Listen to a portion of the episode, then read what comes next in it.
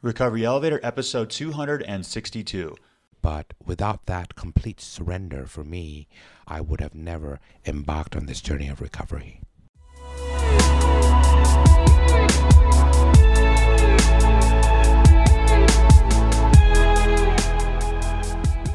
Welcome to the Recovery Elevator podcast. My name is Paul Churchill. Thank you so much for joining us. On today's podcast episode, we've got Vinny and you guys are in for a treat. I heard his Zen master teachings in person while in Thailand, and I knew I had to get him on the podcast. He's 61 years old, from Bangkok, Thailand, took his last drink 9.5 years ago, and when you hear the phrase calm as a cucumber, you're going to think of Vinny from here on out.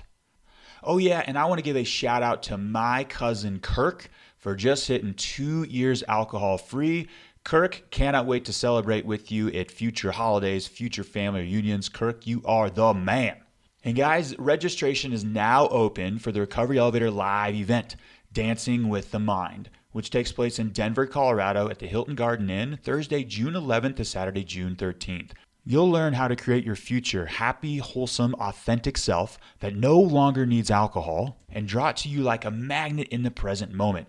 We'll be doing live group meditations where you'll learn how to raise your energy in the sweet spot of the present moment. You'll build lifelong in person connections with others who don't drink as well. This event, like all Recovery Elevator events, is going to be fun, and I hope to see you there. Go to recoveryelevator.com for more information and to register. Oh, yeah. Spouses or significant others are invited to this event, and there will be specific breakout sessions for them as well. They need their healing in addition, and this is a collaborative healing effort. It takes a whole community to build the vitality and wholeness needed to ditch the booze.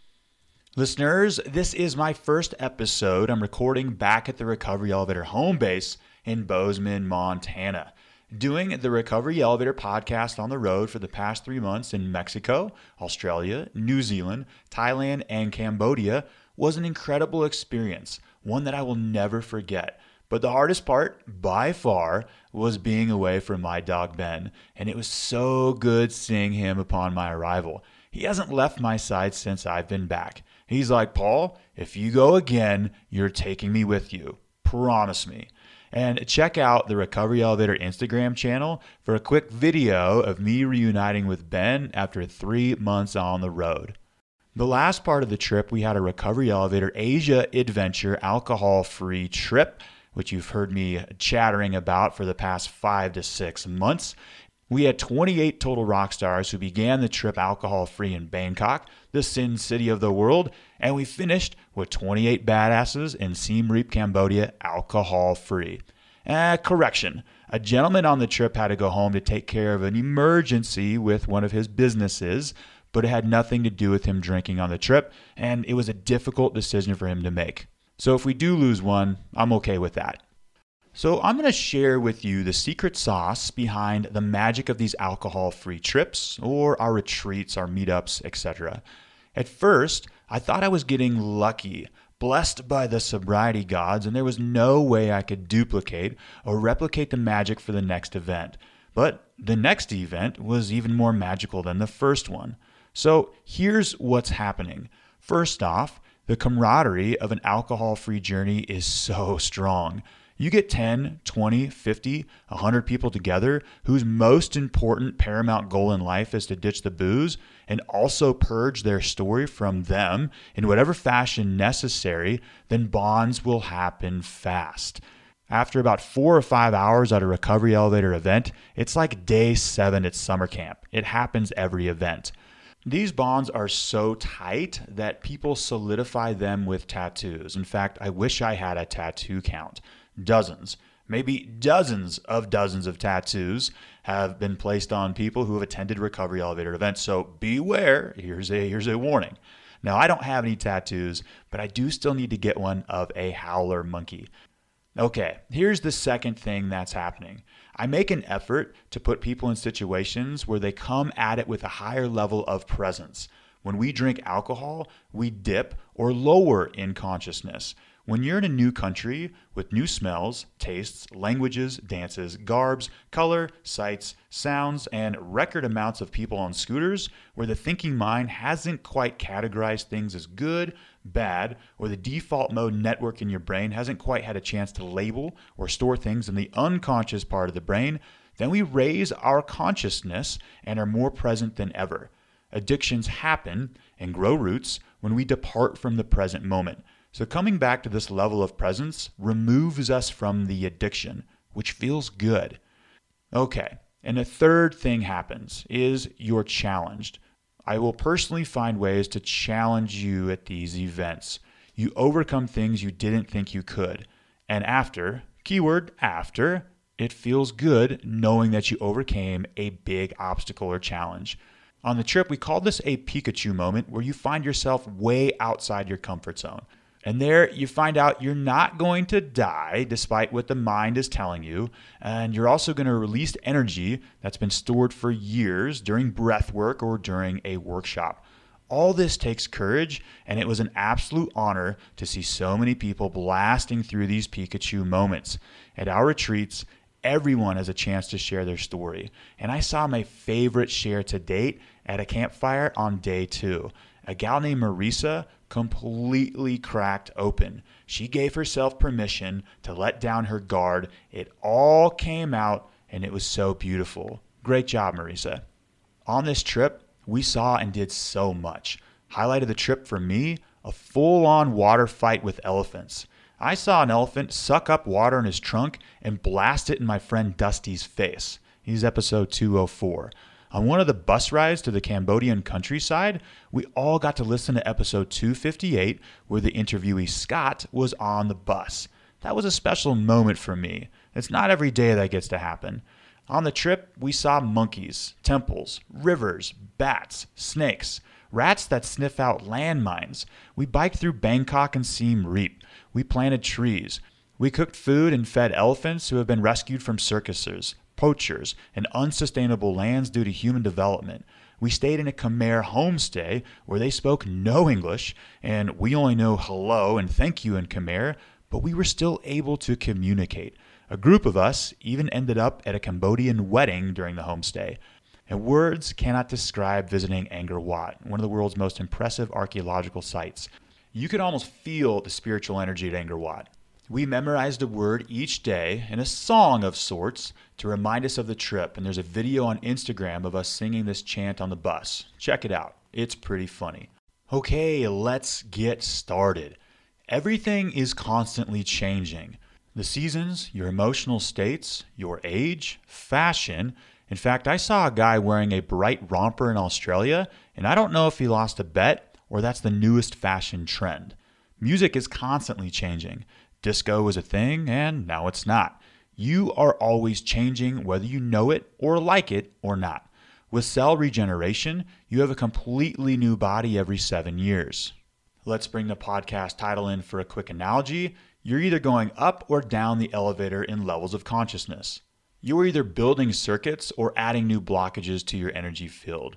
You're either processing past traumas or adding more energy to it. You're either detaching from your story or adding more plots and narratives to it. You're evolving on this journey or taking steps backward. We can go real simple with this. You're drinking or you're not. You're recovering the person you're meant to be or adding additional layers of muck and grime to your true authentic self. Do we need one more? Nah, I think we got it. So, I got the idea for this episode while volunteering at Hope Rehab. I want to keep this podcast positive and upbeat, which I think I've done a good job of. I 100% believe an alcohol free is an opportunity of a lifetime and that it's not a no to alcohol, but a hell yes to a better life. But let's get real for a second.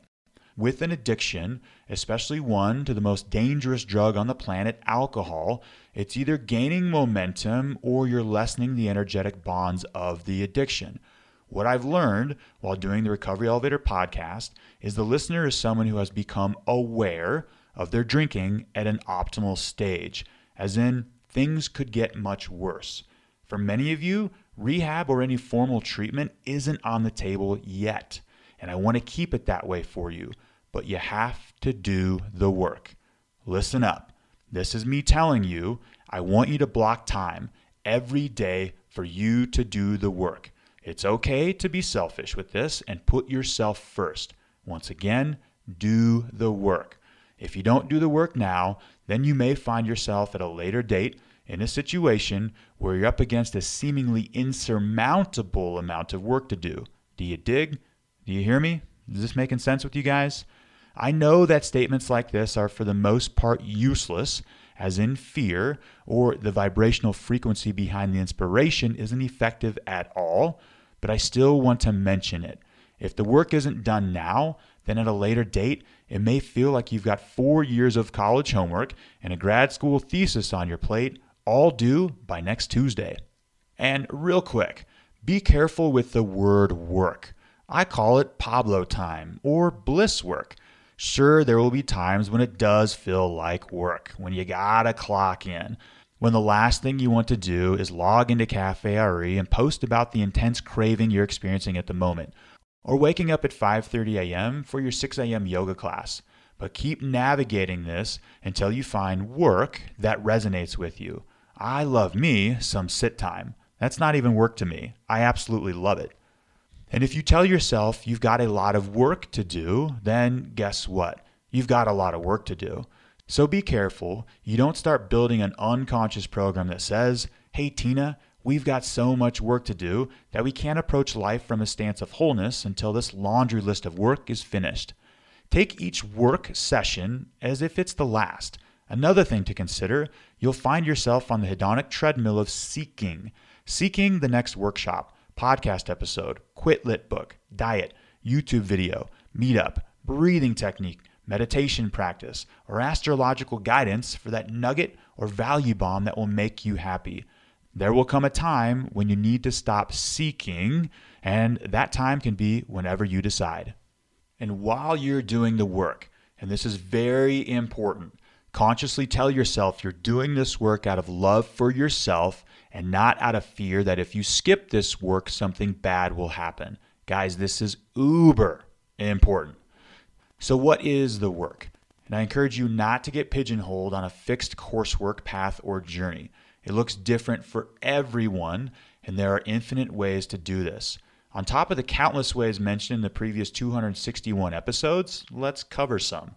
We've got meditation, journaling, float tanks, breathwork, plant medicine, AA, work with a counselor, yoga, smart recovery, online alcohol free communities in person meetups with other sober people, retreats, a hobby that puts you into a flow state, travel, exercise, reading quit lit books, eye movement desensitization and reprocessing, EMDR, brain spotting, kale smoothies, colonics, the keto diet, perineum sunning, acupuncture, hypnotherapy, intermittent fasting, activated charcoal, silent meditation retreats, replacing everything with cauliflower, cryotherapy, equine therapy, third eye blind therapy. I just made that one up. Fetch with a dog, reverse interventions, burning the ships, elimination diets, jade rollers, saltwater cleansing, refuge recovery, and so much more. Gosh, that was a lot, and I could have kept on going for another 10 minutes.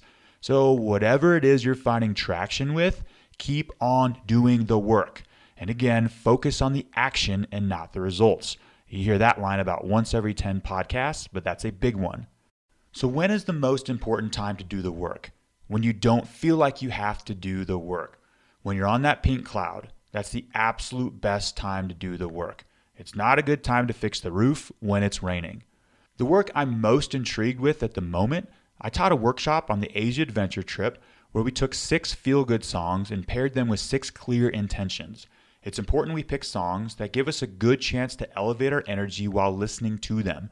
These can be songs from high school or college that already spark a feel good emotion. Then we get super clear on a goal in life, for example, running a marathon. And then while listening to that song, we bring in one to two crystal clear images or a quick mind movie of us running that marathon. And you place that intention, that goal, that desire into the quantum field or the perceived empty space in front of you. And then the external field will align to make this goal a reality. This is a quantum law.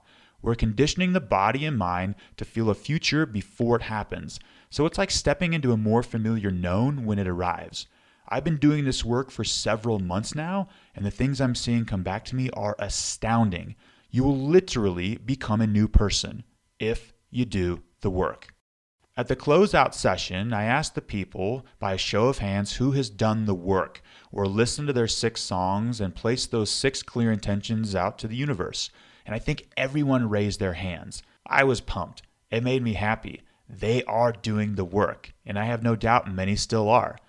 I'm also doing the work. I did that same exercise almost every day on the retreat, and I've done it almost every day since I've been back. So, my departing value bomb is do the work. Find work you enjoy doing, make it into a routine, and go create the future you. And before we hear from Vinny, let's hear from today's sponsor, ZipRecruiter. Hiring is challenging, but there's one place you can go where hiring is simple, fast, and smart. A place where growing businesses connect to qualified candidates. That place is ziprecruiter.com forward slash elevator. Hiring used to be hard. Multiple job sites, stacks of resumes, a confusing review process, but today hiring can be easy and you only have to go to one place to get it done ziprecruiter.com forward slash elevator. ZipRecruiter sends your job to over 100 of the web's leading job sites, but they don't stop there. With their powerful matching technology, ZipRecruiter scans thousands of resumes to find people with the right experience and invite them to apply to your job. You can even add screening questions to your job listing so you can filter candidates and focus on the best ones. ZipRecruiter is so effective that 4 out of 5 employers who post on ZipRecruiter get a quality candidate within the first day.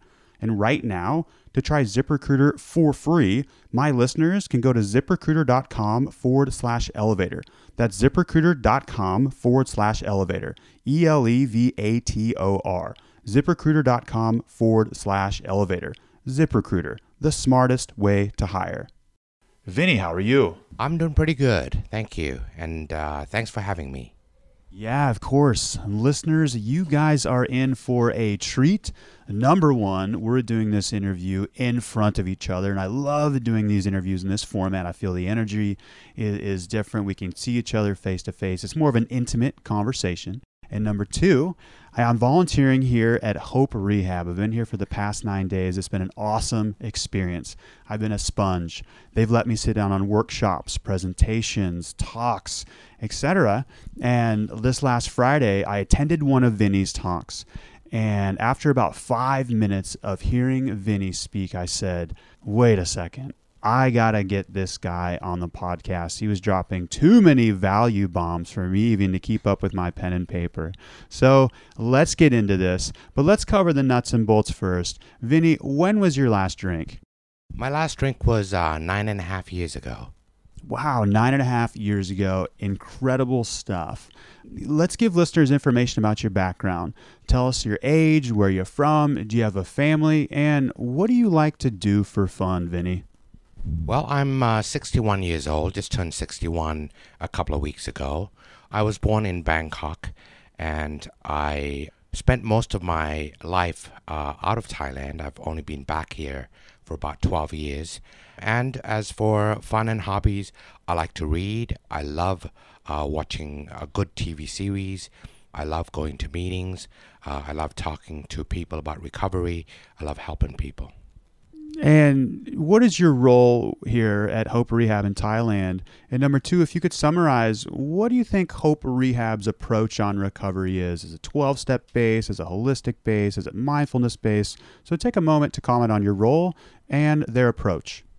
Well, my role here at Hope Rehab is I work the weekends, and they probably they already have a structure of activities, and I basically just oversee all the staff and make sure that everything is done within the structure, make sure that there's nothing that goes out of the boundaries, keep the place calm, keep the place safe. Sometimes there's a bit of um, incidents, some uh, upset, some trauma, some unresolved issues. Um, I get to talk to the clients directly sometimes if they need that.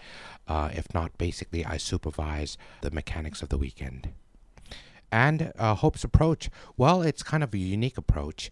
I think that the approach basically is primarily, you know, the process, um, the 12 steps is really the basic um, track that uh, most recovery is based on, but Hope does believe in the fact that many people uh, can access recovery in many different ways. So they give people an opportunity to access it uh, either through mindfulness, either through meditation, either through uh, refuge recovery. If you are the traditional 12 stepper, there's a lot of that. So just a whole lot of variety to choose from. And Vinny, I want to give the opportunity to share a version of the story that I heard.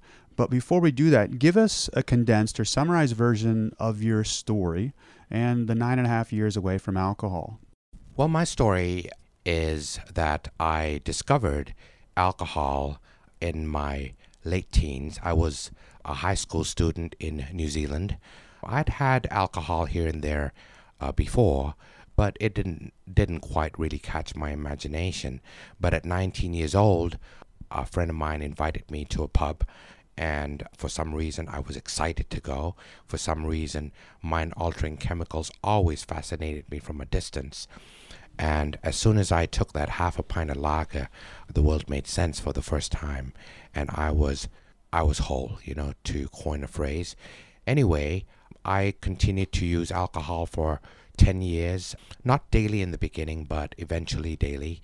And then I discovered marijuana and I drank and smoked marijuana almost daily for the next 10 years so that's now 20 years. And then i saw somebody put something in a spoon and then i became a crack addict for about five years. And uh, went to two treatment centers.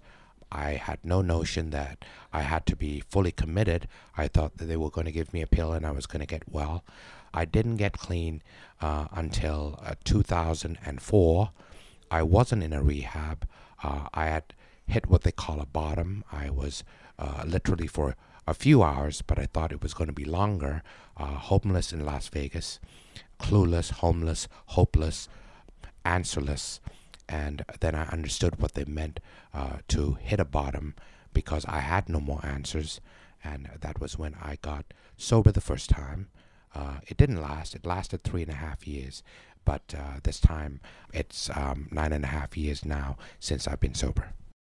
And Vinny, what do you think the light bulb moment, if you could put one of them on your journey before we get to the talk that I want to share with the, the audience, if there's been one light bulb moment on this journey, what do you think it's been? I think the light bulb moment was that bottom. You know, I never understood uh, what people meant to surrender. I had uh, tried to understand it intellectually. I had tried to understand it in many different ways, and people would say things that never made sense to me. They would say, when you stop digging, that's your bottom, or you can get off the elevator at any time, that's your bottom. When the pain of change is, is less than the pain of staying the same. But they were just intellectual concepts, and I didn't understand until uh, that day when I was homeless, or thought I was going to be homeless for the day when deep down in my heart that uh, there was just no more answers, nowhere to hide, no more excuses to make, just nothing. It just got to the point where I'm willing to do anything. Tell me what to do. That was the light bulb moment. I didn't know it was a light bulb moment at the time. But without that complete surrender for me, I would have never embarked on this journey of recovery. Vinny, I love it. In fact, I think this is a good segue into your topic, into the talk before you started, I recall you speaking to a couple clients in the room and saying, guys, it can be this simple. It doesn't have to be more complicated than it ever needs to be. And the answer could be, and I'll let you pick it up from here. I think that there's a huge difference between something that's simple and something that's easy. Simple just means that it's not complicated. And I think that for most of us, we think that, uh, you know, something needs to be complicated. We need to understand it at a deep level. I've always found that people who don't think a lot, you know, who are not used to to academics and who are uh, the so-called blue collar type people, get this thing, this recovery concept so easily and quickly. It's the thinkers, it's the intellectuals, it's the the readers, it's the academics that find it virtually impossible to grasp these simple things of hey, just let go, and uh, um, it was that way for me because I had a very active mind. So it was very, very difficult for me to understand. It had to happen by default, really. Uh, the pain had to get so great, and the darkness so deep, and the hopelessness so complete that I had to get it that way, the hard way. In your talk, you talk about people that have this, shall we say. It's almost like a low level of degradation or low level of unease in the background. And I think you reference simply just letting go is the best way to to attack this this almost unconscious program of of hey something else needs to happen for me to feel whole which it doesn't make sense that way because our mind's saying look something in the background's not feeling good. I need to do x y and z to mitigate that pain to feel to feel more whole to feel content to feel happy. And for what i'm hearing in the message that you spread is the way we do that is to to let go. Now how does that look like on your own journey? And how do you get that point across to to listeners who come to your to your weekly talk? And and listeners this is this talk if you as you said i'm here to calm people down. You can hear it in his voice. There's a sense of calm that vinny has that just tells everybody look not everything is going to be okay. Everything already is okay. The thing that really fuels restlessness, irritability, and discontent, to coin the phrase that was in the big book of Alcoholics Anonymous, is really the unfulfilled longing to fulfill our instinctive needs. You know, each of us, all of us, have these instinctive needs uh, to feel whole, to feel worthy, to be on purpose, to have a community around us that we relate to, to have deep connection with one or two people, the intimacy, the need for sex, the need to know that we're going to have our material needs met. And uh, for some reason, for some people, having got the message somehow that one or more of these instinctive needs are not going to be met. And it's an unconscious, unrelenting fear that fuels and drives the pursuit of fulfilling these needs which never can get fulfilled because it's a spiritual need. It is not a material need. It's not something one can get from acquiring more from the outside. So, this really is what drives the restlessness. And even if someone were to stop drugs and alcohol for a period of time, unless they really address this restlessness, this unfulfilled uh, instinctive need that is always in the background fueling uh, unhappiness and discontent, one has a very, very good chance of perhaps going back to seeking the only relief that they had probably ever known, which is drugs or alcohol. Now, before we get to the spiritual need, which I'm excited to cover more about that shortly, talk to us about the thinking mind and how normally when we encounter a problem, we think our way through it. We read, we investigate, we do Google searches, we, we contact physicians, doctors, etc. And that thinking usually allows us to depart from a problem, to solve the problem. Comment on how the thinking can actually get us into more trouble. Well, for most of us, we don't think very clearly, nor do we see very clearly.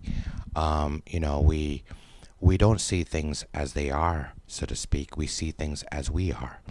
And we're all born with a distorted perception of reality based on our history, based on our judgments, based on our beliefs, based on our hurts, based for some of us based on our trauma. So we see life through a window and we project uh, our fears onto what we see. So we don't really see what's really out there at all. So that's what in the recovery community we call insanity. It's the lack of clarity of being able to see. And we act based on the false evidence in front of us. And obviously, if we are not relating to reality, we are always going to make the wrong choices. Vinny, in your talk, I heard you talk about perception and how a lot of this has to do of our inner view on things which is then mirrored in our external environment. For example, if I'm living internally with a state of fear or lack, that's going to be mirrored in our external environment almost the exact same way. So, talk to us how it's important how we change our perception, maybe ways to change our perception, and ways we can be aware that perhaps our perception needs to be changed in the first place. Well, I think that we're the last person to realize that our perception needs to be changed because for all of us, we think that our version of reality is the only reality that there is. And it takes a lifetime, I think, for many of us of disappointment, of pain, of failure in order to slowly, slowly become convinced the fact that, hey, maybe we're not seeing reality as it is at all, and that maybe there is an alternate reality. And I think that for drug addicts and alcoholics, you know, we're among the lucky people because uh, once somebody has used so much drugs and alcohol that they are really completely out of their own resources to live in any realistic way at all. Uh, they become open minded for the first time. Most people are not open minded, they think they are, but they will hear information, process it through what they already know, and either accept or reject it based on information that they already believe. Vinny, you've been in recovery yourself for a good amount of time. You've been a staff member here for a while. You've seen a lot. What is perhaps the biggest challenge that someone on this journey is going to face? Because this isn't easy. I've gone through it myself. It's been an incredibly rewarding journey, but there are times and I say, wow, this thing got real. this is difficult. What's the one hurdle, can you say, that for people to become successful in this journey, that they're going to have to face this? I think that, uh, especially for people who have problems with drugs and alcohol, they seem to all have this illusion that they have to do it all themselves. That this fancied self sufficiency is so strong that it is the last thing that anybody is willing to give up. And yet, it is the very first thing that you need to give up in order for any recovery to take place, in order for you to become uh, open minded, because without that, we're still processing all new information based on what we already know and uh, either accepting it or not. But with the open mind, for the first time, you are beginning to accept something that you don't even understand. And that really is the turning point that everybody has to reach. That uh, uh, we uh, get to a point of so much desperation and pain that we are willing to take the action that we don't understand. That's the turning point. Earlier, you mentioned we are the lucky people. Now, I feel that everything serves a purpose, including addiction. In fact, Dr. Gabor Mate, he's one of my idols that I've come across on this journey. He, he explores how addiction does serve a purpose. Number one, temporarily it alleviates our pain. We found something that helped work. Uh, we found something that helped us feel okay to make it through our environment. Now, I feel there's a bigger picture to what addiction is serving, a bigger purpose going on behind the scenes. And you mentioned earlier a spiritual need.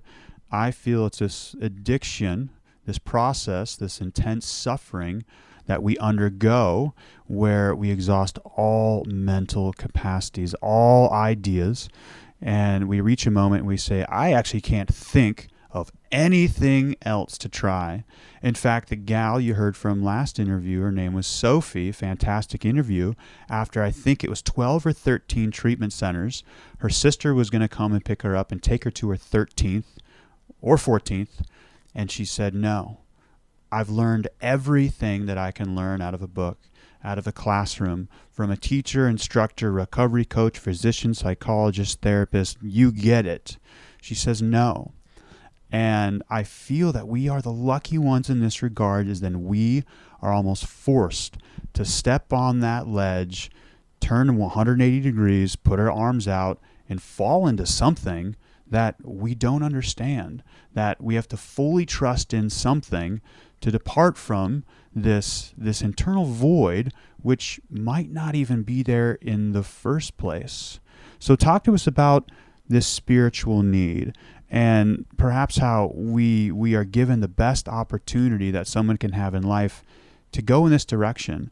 And listeners, I don't want to divide the audience right now. We're not going in a religious direction in this talk, um, but more of one where we're trusting in whatever created this universe. And it wasn't my mind, Vinny, and I know your mind didn't create this, and I know a human mind didn't create this. Something did, and I think it's evident that uh, something more is going on behind the scenes. So, if in the short term, addiction does serve a purpose, we make it through painful moments in life. And number two, I feel there's a greater purpose going on with addiction collectively and both individually. It's pushing us in to an internal flowering of sorts. Just as a caterpillar turns into a butterfly, that's the function that I feel this addiction is is is pushing us towards. What do you have to comment on this, Vinny? Let me answer the question this way, and me too. I really don't want to sound religious at all. Uh, I know that it is a, uh, a deterrent for many, many people for good reasons. But throughout man's history, you know, there have always been one storyline that there is a path, there is a way, and one is most happy when one is in line with that path. Call it, uh, we were born with a certain nature, and if we follow that nature, then we're happy. You know, it's it's just another law, really. And religion and spirituality, some 600 years ago, was really the same word. It really meant experiential knowledge of connection. That's all it means. Then, after the advent of the printing press, I believe, when words were taken out of context, then religion just became a system of steps so that you can get to the experiential knowledge. But a lot of people got stuck, and religion then became a belonging system, us against them, a tribal system, uh, and it lost its value. So the new word that came to replace it was spirituality, which was experiential knowledge. Now, just to get back to the fact that there is a path. Uh, we don't know there is a path. We think that the path is what we think it ought to be. That if we were only to fulfill our instinctive needs, we would be happy. And for the drug addicts and alcoholics, I say we're lucky because we are forced to abandon that illusion that we have run out of room of self sufficiency, of trying to run way uh, life the way we think it ought to be done, driven by our own determination and our own strength and to finally say, hey, you know what? I give up. Tell me what to do. And you don't have to be religious. All one needs is three ingredients in order to live a spiritual life. The first one is you have to be completely, completely honest with yourself. The second thing is that you have to rely on something other than self. The self is so distorted in its perception that uh, you need something a little bit firmer uh, it could be a group of people that are meeting together and discussing things and coming up with a solution, but it has to be something other than self. And the third thing that you would need is you would need to live on spiritual principles, or in other words, to live objectively rather than subjectively. Because if we, if one were to live subjectively, here again, one is obeying the distorted perception of reality. But if one were to live objectively, then we are living closer to the path, which, as I said, is the path that's already there. You know, it's like anything else, like the law of nature. If you jump from a from a tree, you fall down. That's the law of gravity, and the, law of uh, the spirit is the same. When you go against your innate goodness, you feel bad. You feel guilty. It's the same thing. Vinny, let's talk about addiction in general for a second. Here at Hope, you've got a snapshot of people from all across the globe. I know I've personally met people from seven or eight different countries here. It's you, you get a little bit of everything. So, what do you think addiction is? Where do you think it comes from? And and and and let's just answer that. I was going to back on another question on there, which I'm really good at doing. But what do you think it is, and where do you think it comes from? First of all, yeah, there are many, many people from all over the world. But one thing I found out is that, you know, when one speaks the language of addiction, when one speaks the language of the heart, the funny thing is that we're all the same. We're all the same. And where does addiction come from? I don't know. I don't know. And it doesn't matter. You know, uh, we used to think that if we understood it, if we understood our mind and where it came from, we would be able to arrest or even cure addiction. That has never happened. We just we just say, hey, we just accept that we do not have the ability to choose whether we're going to drink or not, or drug or not. And we get to the point that we accept that it just is, and we can start from there. There are many, many great theories about addiction. Uh, they're probably uh, true to some extent, but to my mind, it doesn't matter. I absolutely love how you said it doesn't matter. We can meet with therapists, counselors weekly, daily, and we get a full snapshot of our life, but it's never going to bring us up to right now. It's everything that's happened in the past. And I don't want to downplay or minimize anything that happened in the past. Doesn't have effect on us right now. But eventually, we're going to come up with the most powerful concept of all time, which is this present moment. And that's where any type of wholeness, any type of happiness, any type of inner peace can ever be felt. Now, one of my favorite spiritual teachers is Eckhart Tolle, and he says, Let the past die, and let the past die hard. How important is it, Vinny? Is it to, to let the past go? Because I love how you said it doesn't really matter where your addiction came from or addiction overall in general, because we could spend a lot of time on that, but that's not going to address where we're not at. And where we're not at is in this moment when we're constantly looking in the rearview mirror. And it's tempting to look in the rearview mirror. And there are times we do need to access the past to make a better informed decision for right now, but those times are short. They're brief in moments. So, talk to us about how important it is to be grounded and bring our mental energies into this moment that we're having right now, Vinny. I think that um, how to be in the present moment, and by the way, the present moment in the old spiritual language, which I never understood for years, is everlasting life. I used to think that it meant you lived forever, but it means the present moment. It means timelessness. And I think that we can go back and get some clues from St. Francis's prayer. You know, he said that stop thinking about yourself and s- start thinking about other people and start helping them. Because at the end of the day, the problem is self obsession. You know, that is the illness, that is the disease, that is the very crux of it. Uh, I'm not much, but I'm all I think about, or I'm, I'm a big shot and I'm all I think. Whatever it is, I'm all I think about. And uh, in order to reverse that, you know, you start thinking about other people and their needs. And that takes away the self obsession and it also creates that self love that we um, found so elusive that we'd spent all of our lives trying to find validation from outside.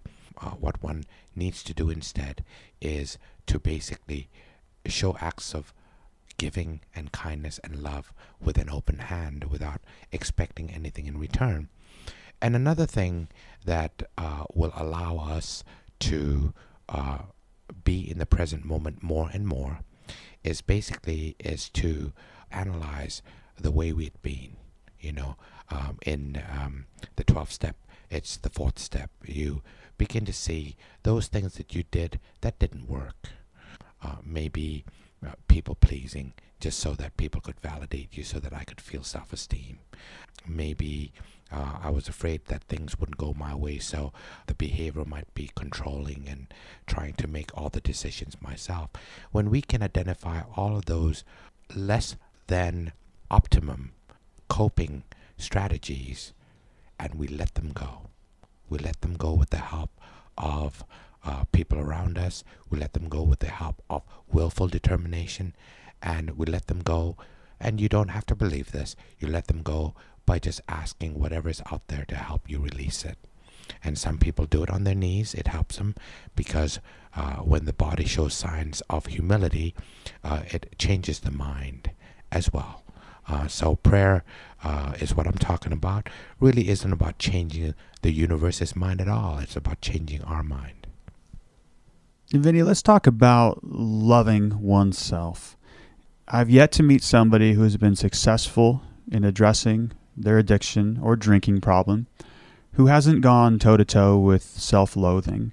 And I've heard it in my own, in my in my eight to nine days here at Hope Rehab come up several times, and the more honest ones in some of these group sessions have said, you know what, I I hate myself. Talk about how this needs to be addressed, and the only place it can be addressed is within. And maybe comment on why self-loathing is such a big part of this this journey, and maybe ways that we can depart from that or to address it. Well, self loathing in the language of psychology is shame. Shame. I'm just not enough. You know, and the theory, which seems plausible, says that uh, if you didn't get your needs met as a child, then the child says, hey, the only person I can control is me, so it must be my fault. So then I need to be something other than what I am in order to get what I need. So it may have started there. But the shame is that I'm not enough. We cannot create self love out of a vacuum.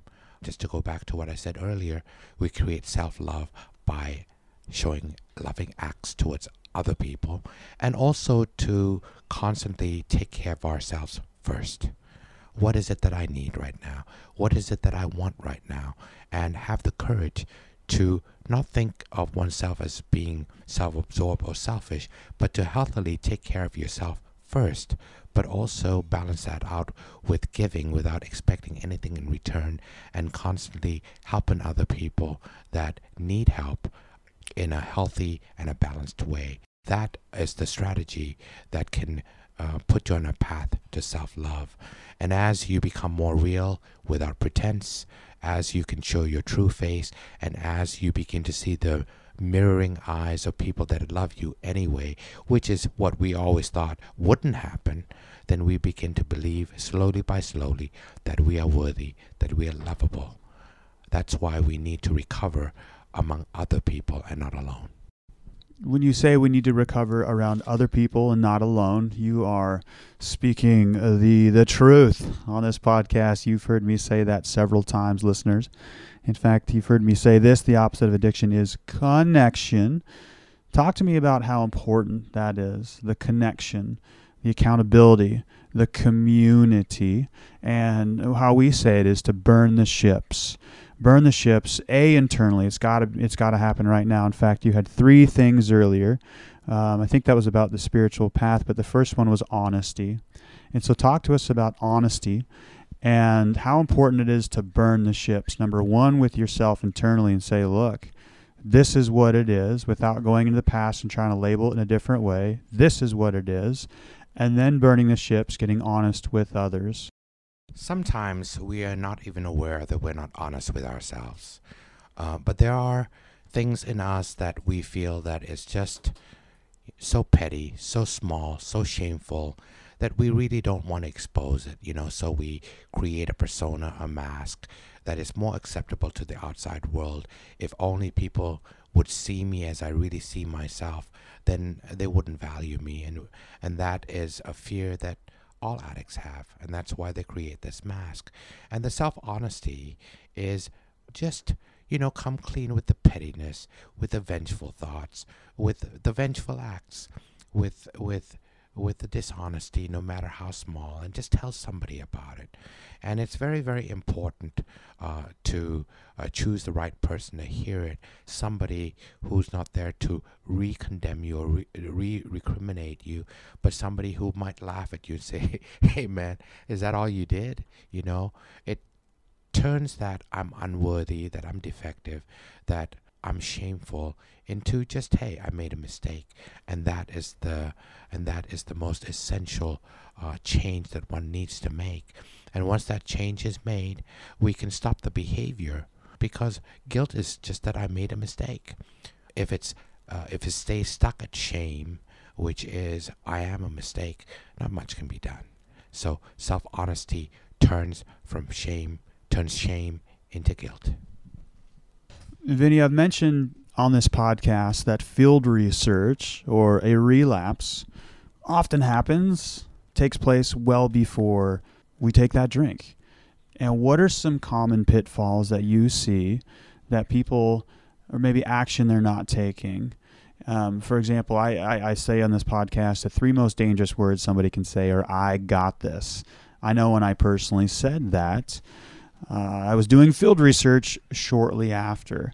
Now, there's nothing wrong to feeling confident on this journey, but double check where that I got this is coming from because 9 out of 10 times when it's coming from the brain, and I'm going to venture out and say 10 out of 10 times it's coming from the brain, you probably don't got this. But at times when there's the heart and the gut and the soul say, you know what, we're feeling good right now, that's a different story. That's a different narrative. And so, what are some common pitfalls that you see that when people leave here that they don't they might not stay true to their goal, their inner declaration to stay away from alcohol? For most of us who use drugs and alcohol, head knowledge is easy. Heart knowledge is not as easy and it's very, very slow. And heart knowledge cannot be sped up. You know, I was confused about this and I asked somebody a long time ago, well, what do you mean heart knowledge just takes time? And he said, How old was Einstein when he was eight? And, you know, as smart a man as a kid as Einstein might have been, you know, he was just an eight year old kid. And he needed to be 20 year old to be uh, 20 years old. And he needed to be 30 in order to be 30. And that's the same thing with, uh, with emotional maturity. It takes time. Time takes time. And uh, people misunderstand the intellectual knowledge for heart knowledge. And as addicts, once we take the drugs and alcohol away from our body for about six weeks, uh, we feel so, so much better that we confuse and misunderstand the fact that our head knowledge and our feeling good is not recovery at all. That the heart knowledge and that the instinctive go to tool of going back to the drugs and alcohol when we're uncomfortable takes a really, really long time to unlearn or relearn not to go to.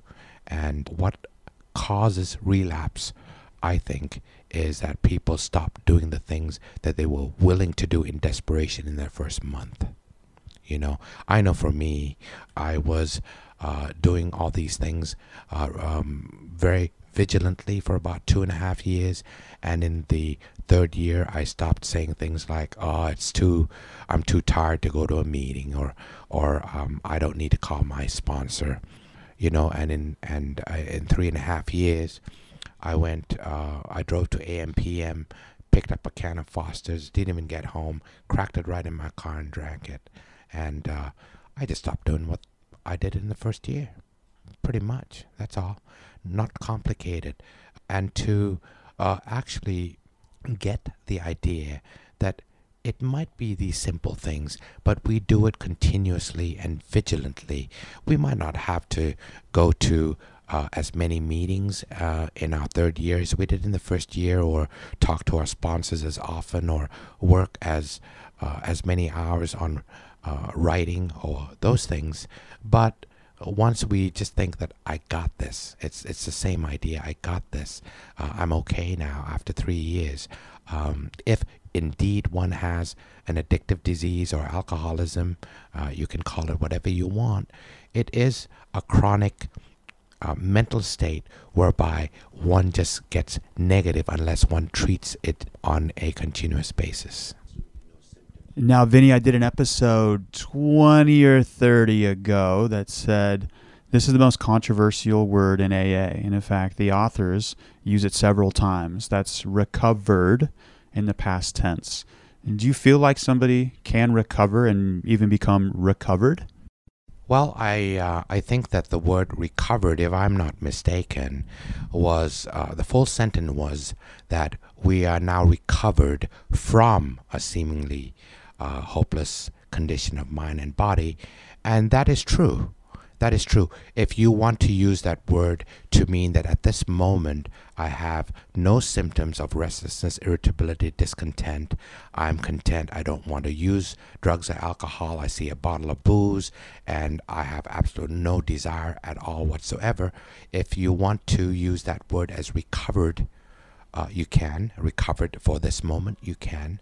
But if recovered means that I'm cured, I don't think, to my mind, that is not the case because this condition of addiction or alcoholism uh, is a chronic illness, uh, if you indeed you have it. And if you stop doing the simple things on a daily basis, uh, you may be recovered, but in not so long, the restlessness, irritability, and discontent will come back.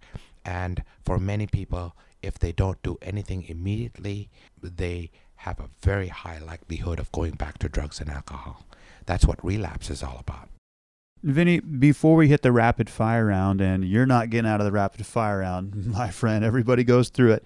With nine and a half years sobriety, what is something you're working on right now on your journey?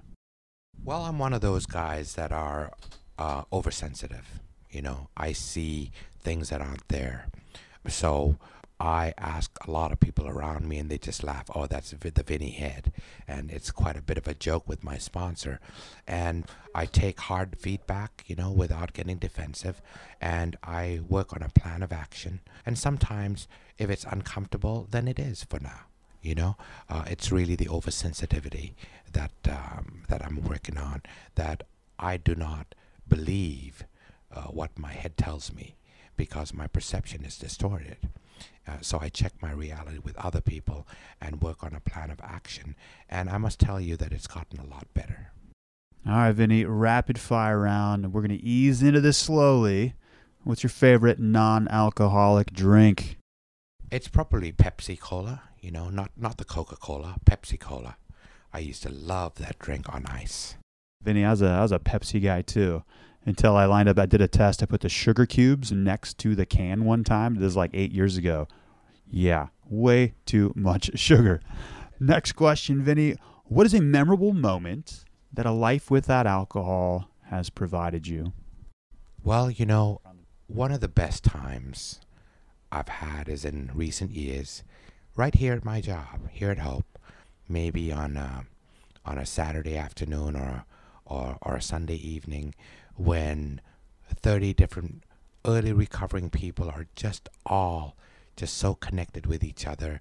There's just this energy, this connection, and everybody is just really getting a preview of the life that can be. And I feel a part of it, I feel connected to it. That is a joy. And Vinny, what's some of the best advice you've ever received? Don't take yourself too seriously. Amen, brother Vinny.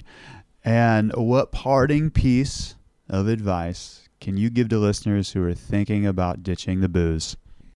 Take responsibility for yourself. I think this has been said millions of times. You know, we're not responsible for the fact that we're unwell. We are responsible to get well. That is our responsibility. Take responsibility, and you will get well. And Vinny, I got one more question. This is how we close out all the podcast episodes. I ask listeners to give us their own customized you might need to ditch the booze if line. This can be funny, this can be serious. For example, for mine, be you might need to ditch the booze if after a night of drinking you go to a golf driving range, steal 500 golf balls and forget to close the trunk on your car door. And then when you drive home, the golf balls spill out, and the police, all they have to do is follow the trail of golf balls to your house. True story. I needed to ditch the booze. So, Vinny, give us your own customized you might need to ditch the booze if line. Well, uh, you might need to ditch the booze if you are a healthcare provider and uh, you are taking care of uh, somebody who needs you and you've run out of booze at three o'clock in the morning and you abandon him and you go and get booze because you desperately need it, you need to ditch that booze. Vinny, let me check. Yeah, that one works. Vinny, thank you so much for being on the Recovery Elevator podcast. I've absolutely loved your story. Thank you so much for joining us. Thank you very much for having me. Where do thoughts come from? The Buddha said to remove the arrow, the thought or suffering generated from the mind, and not worry about where the arrow came from in regards to our thoughts. So it is said that many thoughts, or all thoughts, come from the collective mind, and none of them are yours in the first place. They are energy fields, energetic entities, almost like energy bubbles. That's why at one moment you're thinking about what to eat for dinner, and then the next moment you're thinking of your favorite Golden Girls rerun. So you are basically like a walking satellite. You, the human being, you're able to detect over 13.1 megabits of information per millisecond. And these are all things coming from the collective consciousness, including thoughts. So the next time you experience a series or sequence of negative thoughts, as the Buddha says, simply remove the arrow. Become extremely conscious of the unconscious self. And also, there's no need to pollute the collective conscious mind do your best not to throw out negativity or toxicity into this collective consciousness. Recovery elevator. We took the elevator down. We got to take the stairs back up. I love you guys.